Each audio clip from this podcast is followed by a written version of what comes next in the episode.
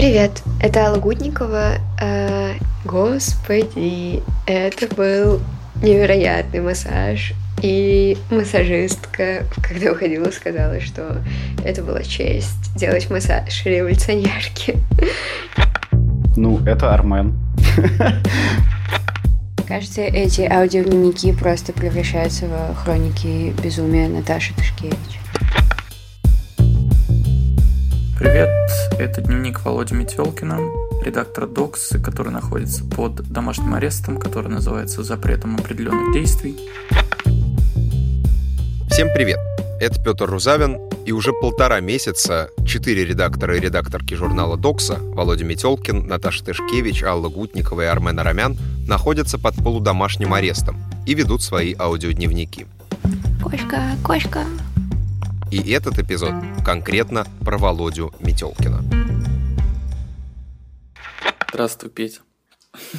Давно не записывал ничего. А, у меня второе уголовное дело. Вот, сегодня познакомился с новым следователем. Ну, нормальный, вежливый мужик, лишних вопросов не задает. Все по инструкциям делаем. Вот. Два часа мы всякие бумажки заполняли. Пытались мне еще в конце сунуть подписку о неразглашении данных. Я отказался ее подписывать. Вот. Такие дела. Блин, да, классический тяжелый вздох. Следственный комитет возбудил против Володи новое дело, и про него пока мало что понятно. Какие-то подробности дадим в следующих эпизодах. Обвинили Володю в клевете в отношении следовательницы. За это грозит штраф до миллиона рублей или обязательной работы. Еще полтора месяца назад, когда преследование ребят только начиналось, Володя рассказал о харасменте со стороны сотрудницы Следственного комитета Екатерины Жижмановой, которая вела его дело. По его словам, она допускала в его адрес непозволительные комментарии, трогала его руками, нарушала личные границы. Вы являетесь, да, с -с -с сексуальным героем. После обвинения Жижманова была отстранена от дела Володи, и пока его единственный, по сути, комментарий — это вот то, что он прислал про первый поход в Следственный комитет по новому делу. Так как этот эпизод, он в целом про то, как Володя провел эти полтора месяца, то и мы сначала как бы вернемся во вторую половину апреля, когда и сам Володя, и другие ребята из Докса обсуждают кейс следовательницы Жижмановой сразу после ее отстранения.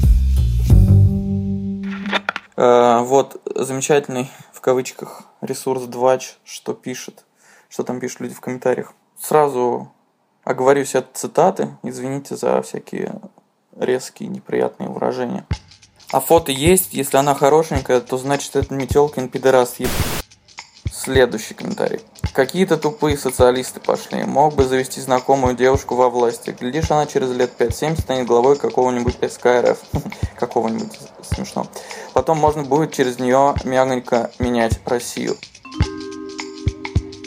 Я помню, к стоматологу ходил. Она была очень приятной, маленького роста. Так вот, чтобы залезть ко мне в рот, она грудью на меня ложилась. И так минут по 40 ковырялся у меня во рту. Какие-то грязные фантазии, в общем, тут всплывают у людей. Прям вообще мерзкие. Так, дальше комментарий. Ну и как? Ты кончил хоть? Дальше нашли фотографию Екатерины Васильевны а, и написали комментарий «Точно пидорас». Следующий комментарий. Знойная сучка. Либо пидор, либо импотент, либо просто... Тебе не рассказывали про э, ситуацию с харасментом? Вчера, вчера, да, рассказывали. Очень смешно. Сексуальный герой. Да, да, мы очень смеялись просто. Это ужасно. Ну, это ржака. Это очень, просто это, это очень смешная история. Да, Но там еще что-то кто-то начал писать про то, что удивительно, как так попало, что типа это произошло с Володей, у которого типа единственного нет партнера или партнерки из вас. Mm-hmm. Что типа это что? Это просто типа совпадение или реально Ой, ну вряд ли. типа и решили, что ну, это... Да нет, да мне кажется, господи, из того, что я, я, окей, я правда не знаю, может, я их всех недо... недооцениваю, но, по-моему, они там вообще и ничего, типа они даже гуглить не умеют. Ну, в смысле, угу. мне кажется, они ничего про нас не знают, ничего про нас не понимают.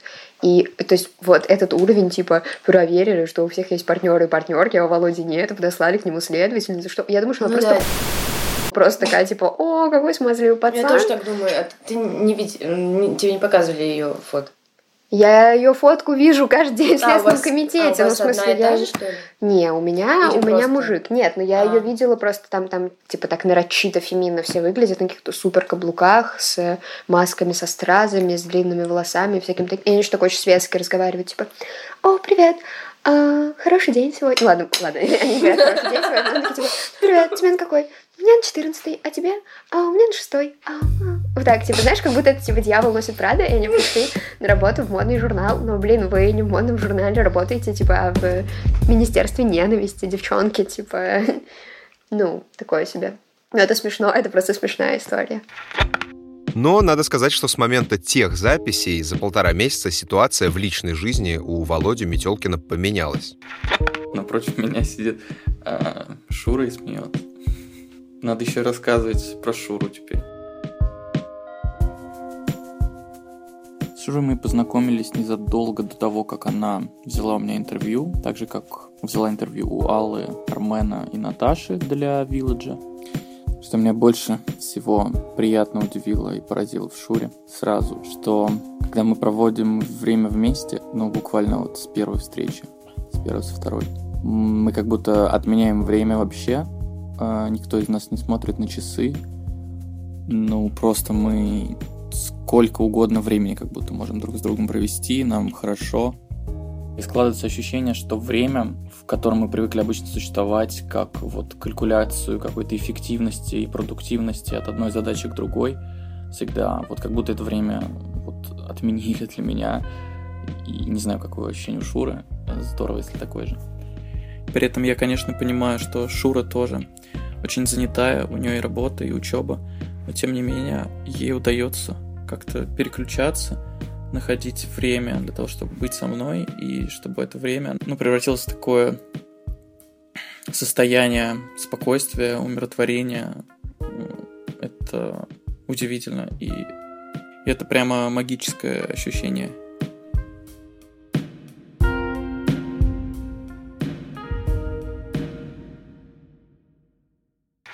Но это мы немного забежали вперед. А вот как была устроена жизнь Володи до Шуры. Всем привет! Сегодня 22 апреля. Прошла первая неделя с тех пор, как мы находимся под следствием. Первая неделя нашего заточения в квартире с ежедневными вылазками в Следственный комитет. Я думаю, что я сделаю рубрики постоянные. Будет рубрика «Следствие», где я буду рассказывать о том, как проходят следственные действия. Будет рубрика «Ридинг», где я буду рассказывать о том, какие книжки я читаю, и как-то постараюсь сформулировать кратко основные тезисы и мысли из этой литературы. И будет рубрика «Другое», где я буду, в общем, рассказывать обо всем остальном в свободной форме. Как-то так. Так, дальше. Я обещал рубрику «Reading» вести. Вот, собрался с силами, значит, книжечку первую я ну, взял довольно сложную. Это Филипп Ван Парайс и Яник Вандерброхт, бельгийские политические философы. Книжка называется «Базовый доход. Радикальный проект для свободного общества и здоровой экономики». О, ну чего, книжка посвящена очень обсуждаемому явлению, а, безусловному общему доходу или безусловно базовому доходу. А, Здесь авторы в широкой такой перспективе, исторической, философской, рассматривают идею безусловного дохода, ищут ее корни, когда она появлялась а, в мысли теоретиков каких-либо, да? Дальше авторы сравнивают Как она эту идею с другими видами поддержки, то есть государственной поддержкой населения, с социальным страхованием, а, описывают, чем Sorry. отличают э, друг от друга. чтение, как в школке. Если мы хотим снова веру в то, что у наших обществ, у нашего мира есть будущее, нам нужны дерзкие идеи и отказ от устоявшейся точки зрения во многих областях. На уровне целых обществ придется А, выступить против предубеждений, распугнуть, ты- объять радикальным идеям. Одна из таких Тут идей... дальше авторы в главе один. простой, но при этом имеет Ага. огромную важность. Говорят, почему это важная идея? Ну, в первую очередь, э, главный аргумент это... Дальше глобализация, еще один фактор, который вот ус- усиливает э, поляризацию. А в завершении приводится аргумент э, Эмиля Дюргейма о том, что существует сильная положительная корреляция между степенью, в кавычках, цивилизованности да, и развитости обществ и количеством самоубийств в них, что в целом все аргументы утилитаристов о максимизации вот, счастья как-то убивают, на мой взгляд. В общем, все. Эта глава разобрана.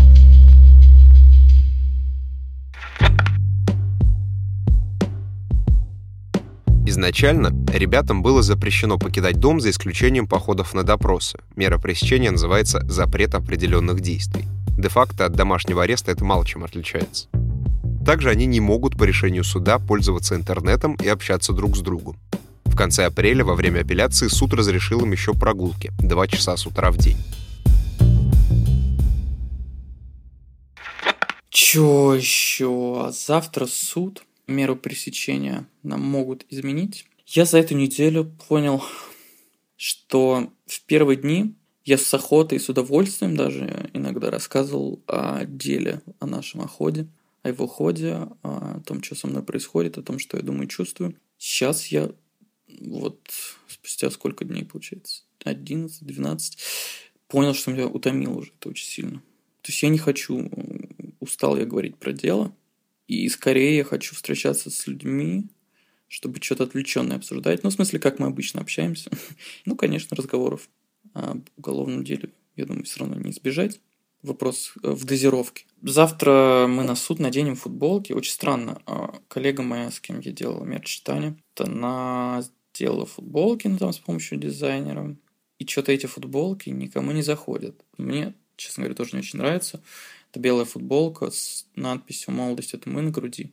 В целом мне вообще не нравится эта фраза. А, и она мне в видео, на самом деле, в том самом видео, которое является вот а, предметом дела этого. Мне не нравится эта фраза. Она как будто бы апеллирует каким-то поколенческим объяснением. Молодость – это мы, мы победим и так далее. И на груди я тем более не хочу такую фразу носить, но я согласился. Если это как-то акция, если все наденут, я надену тоже. Слушайте, все очень скучный какой-то этот раз у меня. Я думал, что не так получится. Или нормально. Не знаю.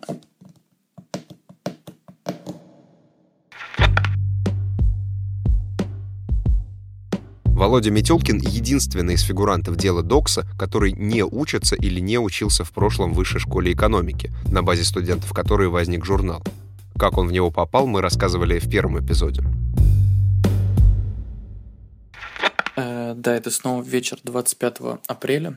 Я включил диктофон, чтобы дозаписать горячую новость. Моя одногруппница по университету, я напомню, учусь э, в МПГУ на педагога-историка на последнем пятом курсе, на вечернем отделении. В общем, от нее пришла новость, что я в списках на отчисление. Э, что сказать? Ну, смешанные чувства испытываю. Э, с одной стороны, грустно пять лет проучиться в бакалавриате. И ну, как бы за месяц до защиты отчислиться.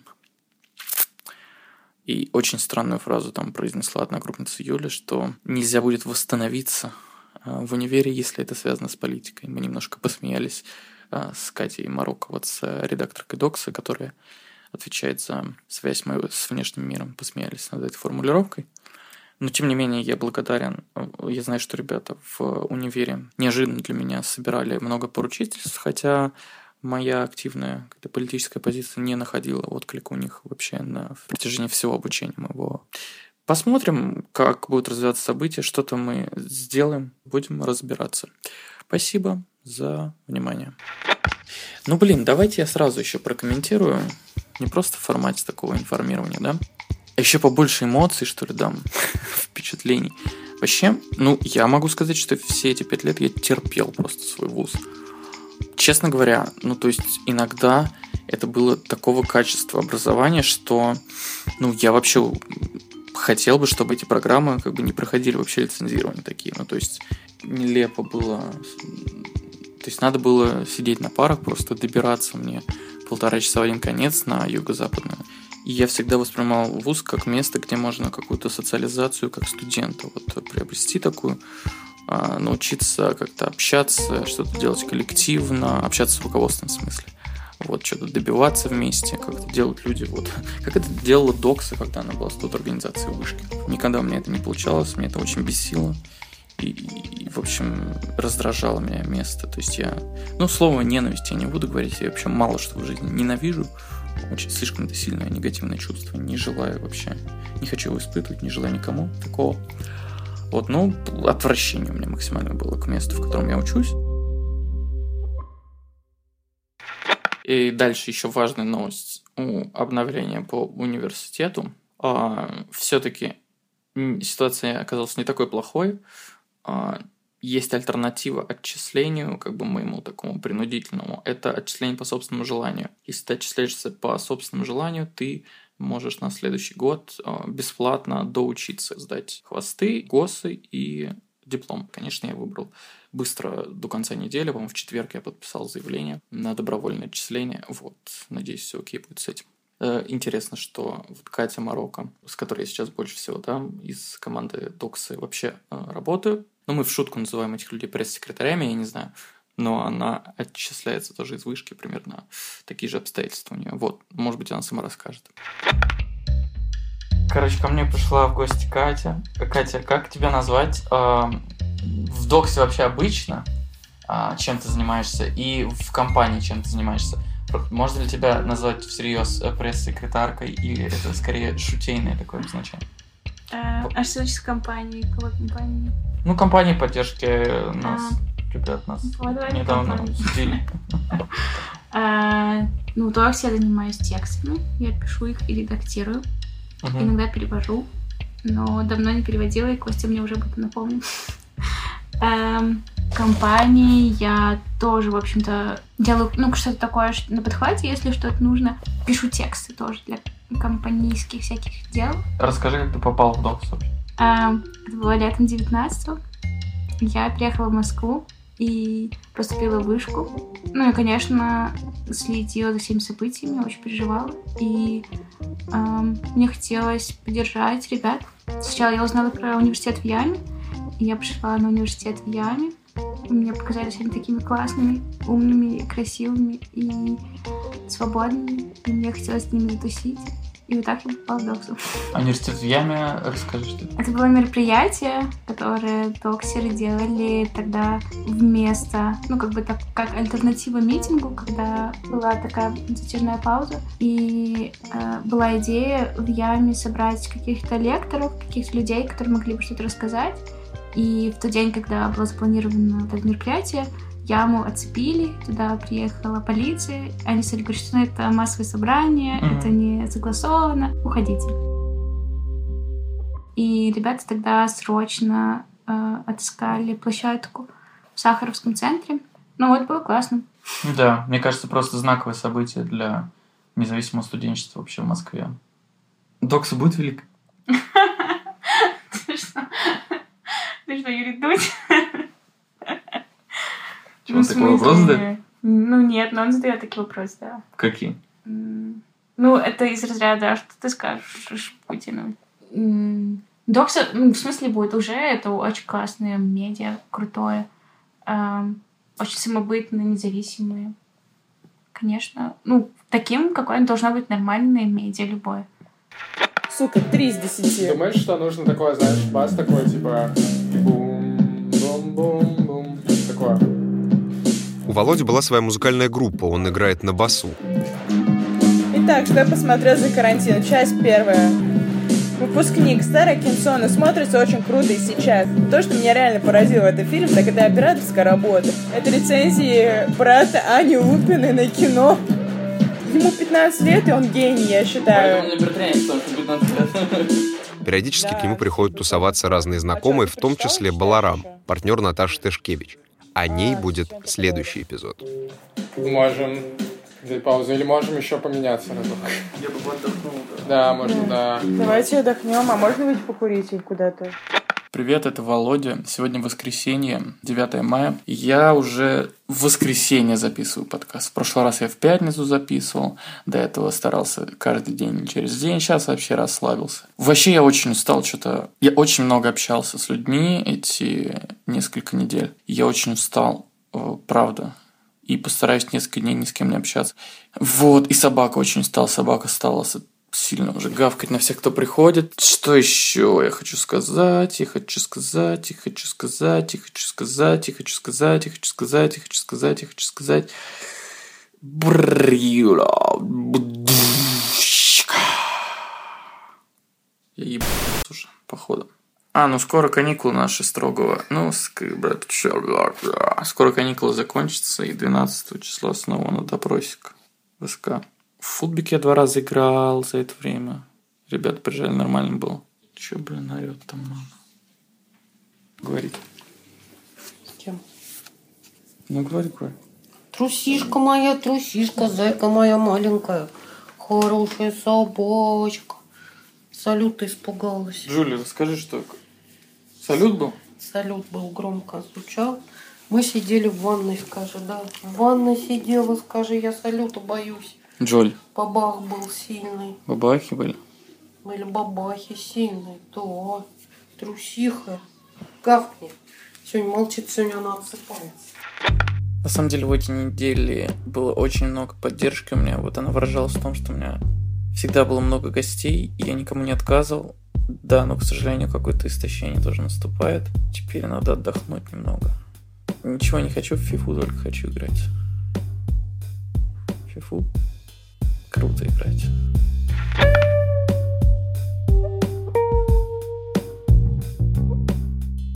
Это подкаст «Дневники Докса». Над ним работают звукорежиссер и редактор Мика Голубовский, редактор Егор Сковорода, журналист Саша Бородихин и я, Петр Рузавин.